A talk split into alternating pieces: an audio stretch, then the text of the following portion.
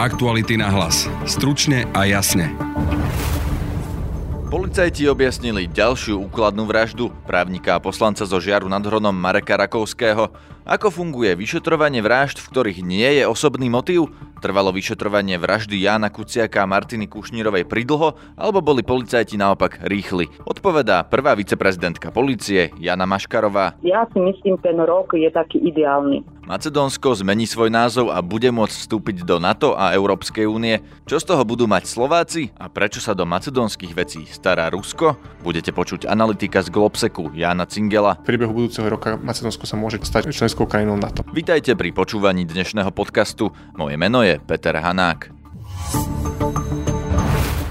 Za prvý pol rok tohto roka sa na Slovensku stalo až 16 úkladných vražd. Tie sú premyslené, plánované a organizované, tak ako vražda Jana Kuciaka a Martiny Kušnírovej. Ich objasnenosť je 44%. Minulý rok sa takýchto vražd stalo 20, no policia objasnila len 4, čo znamenalo objasnenosť len 20%. Polícii sa dnes podarilo zadržať dvoch podozrivých z vraždy mestského poslanca a právnika Mareka Rakovského v Žiari nad Hronom, pod ktorým v roku 2013 vybuchlo auto. Ako funguje odhaľovanie vražd na Slovensku a ako dlho to trvá, som sa pýtal prvej viceprezidentky policajného zboru Jany Maškarovej. Čas na vyšetrenie vraždy sa nedá presne určiť. Je to závislé od prípadu, čiže individuálne. Všetko najmä závisí od počiatočnej situácie z miesta činu. Samozrejme od obete, samozrejme od zaistených rôznych či už vo forme informácií svetkov, koľko tých svetkov je k tej udalosti, ďalej tých stôp biologických a iných stôp. Dá sa to povedať v priemere, že či to trvá v priemere teda pol roka, rok, alebo sa to ťaha 12 rokov? Čo je taký normálny čas na vyšetrenie vraždy? Ja si myslím, ten rok je taký ideálny. Ale závisí od toho, že či je to napríklad e,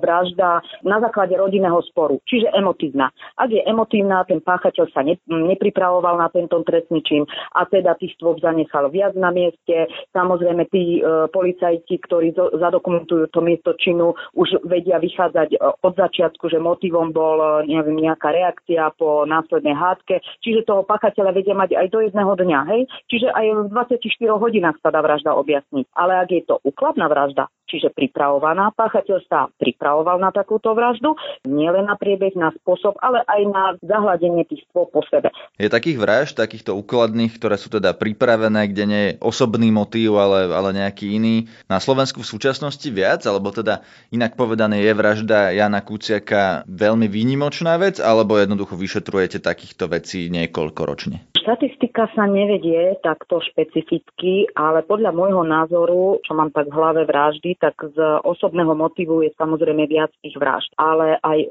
úkladných vražd e, je množstvo.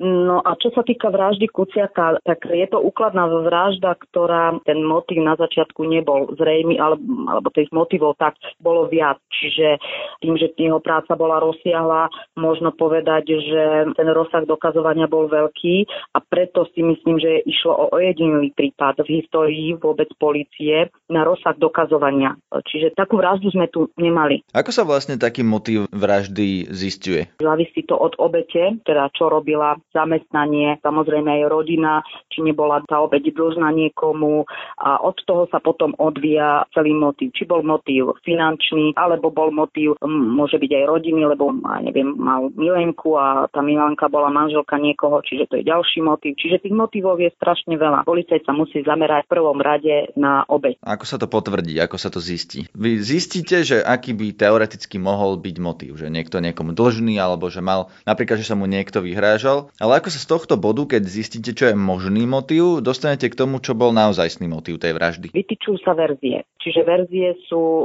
vo vzťahu k motívu. A poviem, dajme tomu modelová situácia podnikateľ. Čiže policajt sa zameria tak, podnikateľ teraz v čom podniká. A teraz sa preveruje detálne každá jeho jedna jediná činnosť. Hej? Čiže podnikal, ja neviem, v prevoze dreva, tak sa preverujú všetci možní dodávateľia alebo jeho spolupracujúci zamestnanci, jeho priami zamestnanci, samozrejme všetky osoby, ktoré v rámci toho, s ktorými spolupracoval. A motív sa sleduje tým, že či mohol mať niekto motív preto, lebo ho chcel e, zabiť pre konkurenciu, lebo chcel ísť do trhu, samozrejme výsluchmi alebo rôznym podaním alebo informáciami, či sprevodný alebo od financií z banky, tak sa samozrejme buď potvrdí táto verzia vytýčená k motívu, alebo nepotvrdí. A potom postupne sa takto vylúčujú tieto verzie, až ostane jedna. Čo sa musí stať, aby pri nájomnej vražde bol usvedčený objednávateľ, ak ide napríklad o reťazec, že vrahom nezaplatí priamo ten, ktorého, v ktorého hlave sa tá myšlienka zrodí, ale že to ide cez sprostredkovateľov. Musia tí sprostredkovateľia usvedčiť toho konečného objednávateľa, alebo sa to tomu objednávateľovi dá dokázať aj nejako inak? No, aby bol niekto usvedčený, musí byť teda hlavný dôkaz. Hej? A teda v tomto prípade, ak ide o nejaký reťazec, ak došlo k nejakej, predpokladám, osobnej dohode, tak viac menej najdôležitejší dôkaz je priamy dôkaz a to je výpoveď e, buď svetka, ktorý bol na mieste tej dohody, alebo potom e, výpoveď obvineného, teda máme na mysli buď to bude ten vykonávateľ, ktorý bol e, v rámci dohody, alebo to bude osoba, ktorá sa čiastkovo podielala na tomto, buď ako sprostredkovateľ, alebo inou mierou sa podielala na páchaní, alebo potom súhrn viacerých nepriamých dôkazov, ktoré by museli však do seba tak logicky zapadať, aby teda zapadali logicky do skutkového stavu. Čo by mohli byť takéto nepriame dôkazy? Napríklad odposluchy, alebo čo sa dá potom predstaviť? Výpisy z účtov, rôzne iné nepriame dôkazy o jeho správaní, alebo to je ťažko, takto takých vecí je viac. Má policia možnosti ako presvedčiť toho sprostredkovateľa, alebo teda niekoho z radu objednávateľov, aby usvedčil toho konečného pôvodného hlavného objednávateľa? Sú inštitúty v trestnom poriadku, ktoré sú dané a to je po vznesení napríklad, ak máme teda toho sprostredkovateľa alebo toho vykonávateľa, tak po vznesení obvinenia máme napríklad prípadné prerušenie trestného stíhania alebo potom podmienečné zastavenie trestného stíhania pre spolupracujúcu osobu, zastavenie trestného stíhania alebo potom mimoriadne zníženie trestu. Ak by sme to vzťahli na ten prípad Jana Kuciaka, tam máme objednávateľku vo väzbe, ktorá je teda obvinená. Ak toto nie je hlavná objednávateľka, tak tam nie je možnosť, ak mám správnu informáciu, využiť ten inštitút spolupracujúcej osoby, lebo objednávateľ nemôže byť táto spolupracujúca osoba. Ako ju teda môžete inak motivovať k tomu? Ona môže napríklad uzavrieť dohodu o vine a treste, kde by mala nižší trest, alebo ako by ju mohla policia motivovať k tomu, aby vypovedala o tom, kto si u nej tú vraždu objednal? Tých možností som vám uviedla je dosť. Tam nie je veľmi nejako, že dohody. Tam tá osoba musí chcieť. Vo všeobecnosti také možnosti, ako takúto osobu presvedčiť, aby vypovedala, existujú? Tak určite sú. Samozrejme, tá osoba musí súhlasiť e, s tými možnosťami, že chce ísť do toho. Hej? Ak nepôjde do toho, napríklad do dohody o vine a treste, tak je hrozí vyšší trest. No samozrejme, ja si viem predstaviť, hej, hovorím za seba, by som e, s prokurátorom riešila, aby sme jej mohli umožniť menší navrhovaný trest do nižšieho trestu, ako je tam maximálna možnosť. Macedónsko je na ceste do NATO a Európskej únie. Doteraz im v tom bránil spor s Gréckom o názov krajiny. Ten sa po víkendovom referende zmení. Rozprával som sa s analytikom Globseku Jánom Cingelom. Áno, hovorí sa, že ten spor je jeden z najzbytočnejších v regióne Západného Balkánu, ale bohužiaľ došlo k tomuto konfliktu medzi týmito dvomi krajinami. Ide tam aj o trochu viacej než len ten názov a do hry prichádzajú aj rôzne nacionalistické vášne. Kedy je možno, že Macedónsko vstúpi do Európskej únie? Referendum, ktoré prebehlo teraz v nedelu skončilo v podstate tým výsledkom, že 91% ľudí povedalo, že je za ratifikáciu dohody medzi Gréckom a Macedónskom, ktorá upraví názov krajiny Macedónska na Republika Severné Macedónsko. A toto potom následne umožní odblokovanie procesu vstupu Macedónska do Európskej únie a NATO. Čo sa týka NATO, tam je ten proces pomerne rýchly, čiže ak dôjde k zmene ústavy macedónskej v parlamente, tak následne Grécko príjme e, tiež túto dohodu a dôjde k odblokovaniu procesu. V podstate v priebehu budúceho roka Macedónsko sa môže stať členskou krajinou NATO. A čo Európska únia? Kedy môžeme čakať, že Macedónsko sa stane členom Európskej únie? V prípade e, Európskej únie je ten proces podstatne zložitejší, keďže tam musia najskôr prebehnúť e, tzv. predstupové rokovania alebo negociačný proces. To znamená, tento proces by sa mohol začať v priebehu júna 2019, no a ten trvá v závislosti od toho, akým spôsobom spôsobom krajina je schopná prijímať e, európsku legislatívu. Čiže to môže trvať od 2 do 4, 5, 6 rokov. Aký je rozdiel medzi Macedónskom a napríklad Srbskom, ktoré tiež chce ísť do Európskej únie? Tiež to trvá veľa rokov už. Tam je odpoveď veľmi jednoduchá. Ten rozdiel je Kosovo.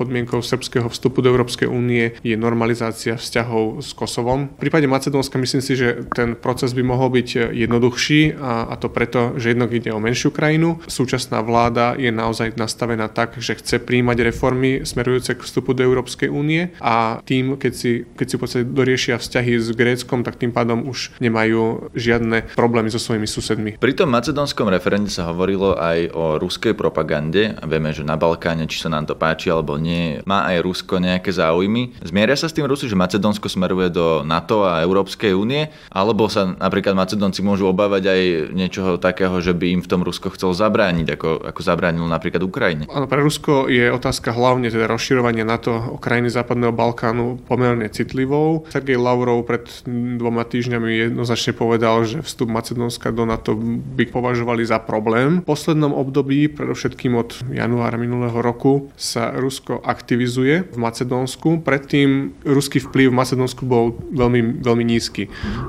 Tam nie sú takmer žiadne ruské investície, obchodná výmena je zanedbateľná, avšak od zmeny vlády a odtedy, čo nová vláda deklarovala svoj zámer vstúpiť do NATO a do Európskej únie čo najskôr a potom, čo bolo jasné, že sa im podarí dohodnúť s Gréckom, tak odrazu sa ruské aktivity v Macedónsku sa významným spôsobom zaktivizovali. Jednak je to v oblasti strategickej komunikácie, to znamená ruská propaganda, ruskí boti a trolovia, ktorí tlačia nacionalistickú agendu, ostro sa vyslovovali proti referendu, proti dohode, snažili sa nejakým spôsobom znevážiť e, tých ľudí, ktorí podporujú referendum. Ten ruský vplyv je možné vnímať aj formou podpory extrémne pravicových skupín v Macedónsku, ktoré spôsobili napríklad niektoré nepokoje počas demonstrácií. Prečo by nás to vlastne malo zaujímať, čo si myslí Rusko o vstupe Macedónska, ktoré zďaleka nie ani na jeho hraniciach, do NATO? Ruský vplyv v regióne sa koncentruje predovšetkým okolo Srbska. Macedónsko je teda susedom e,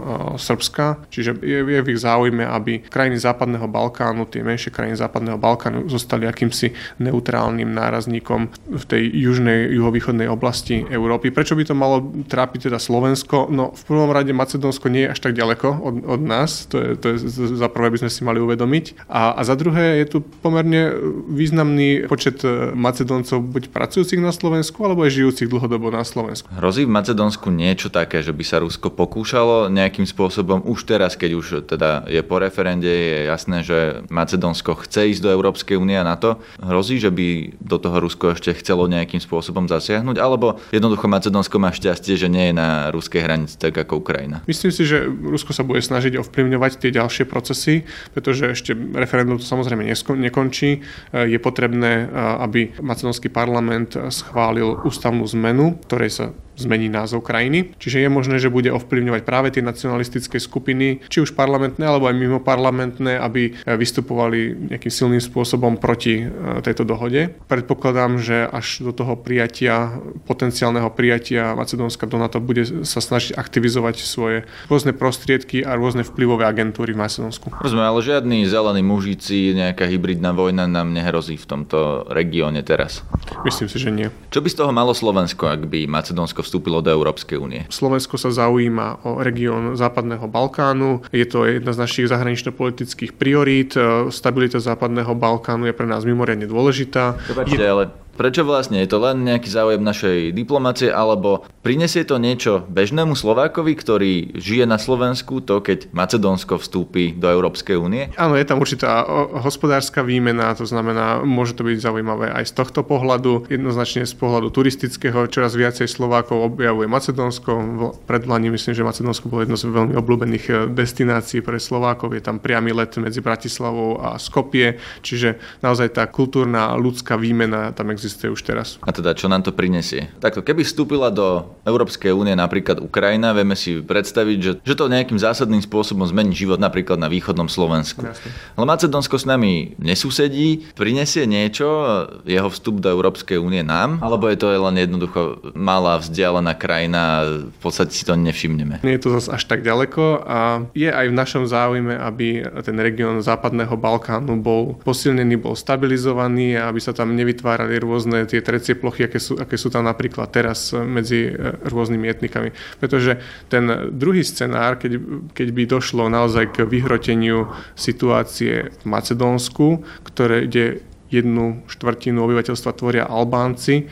Mohlo by dôjsť e, k etnickému hnutiu, čo už v podstate sa aj stalo v roku 2001, keď tam bola krátka občianská vojna. To znamená, keď by zjednotené Macedónsko sa stalo súčasťou nejakého väčšieho celku Európskej únie, tak by to sa stabilizovalo jednak Macedónsko, ale, ale aj ten daný región. To je z dnešného podcastu všetko. Pustite si nás aj zajtra v aplikáciách Apple Podcasts, Spotify, Google Podcasts, SoundCloud a Podbean alebo aj na webe Aktuality.sk. Na dnešnej relácii spolupracovali Jan Petrovič a Petra Mikulajčíková. Moje meno je Peter Hanák. Aktuality na hlas. Stručne a jasne.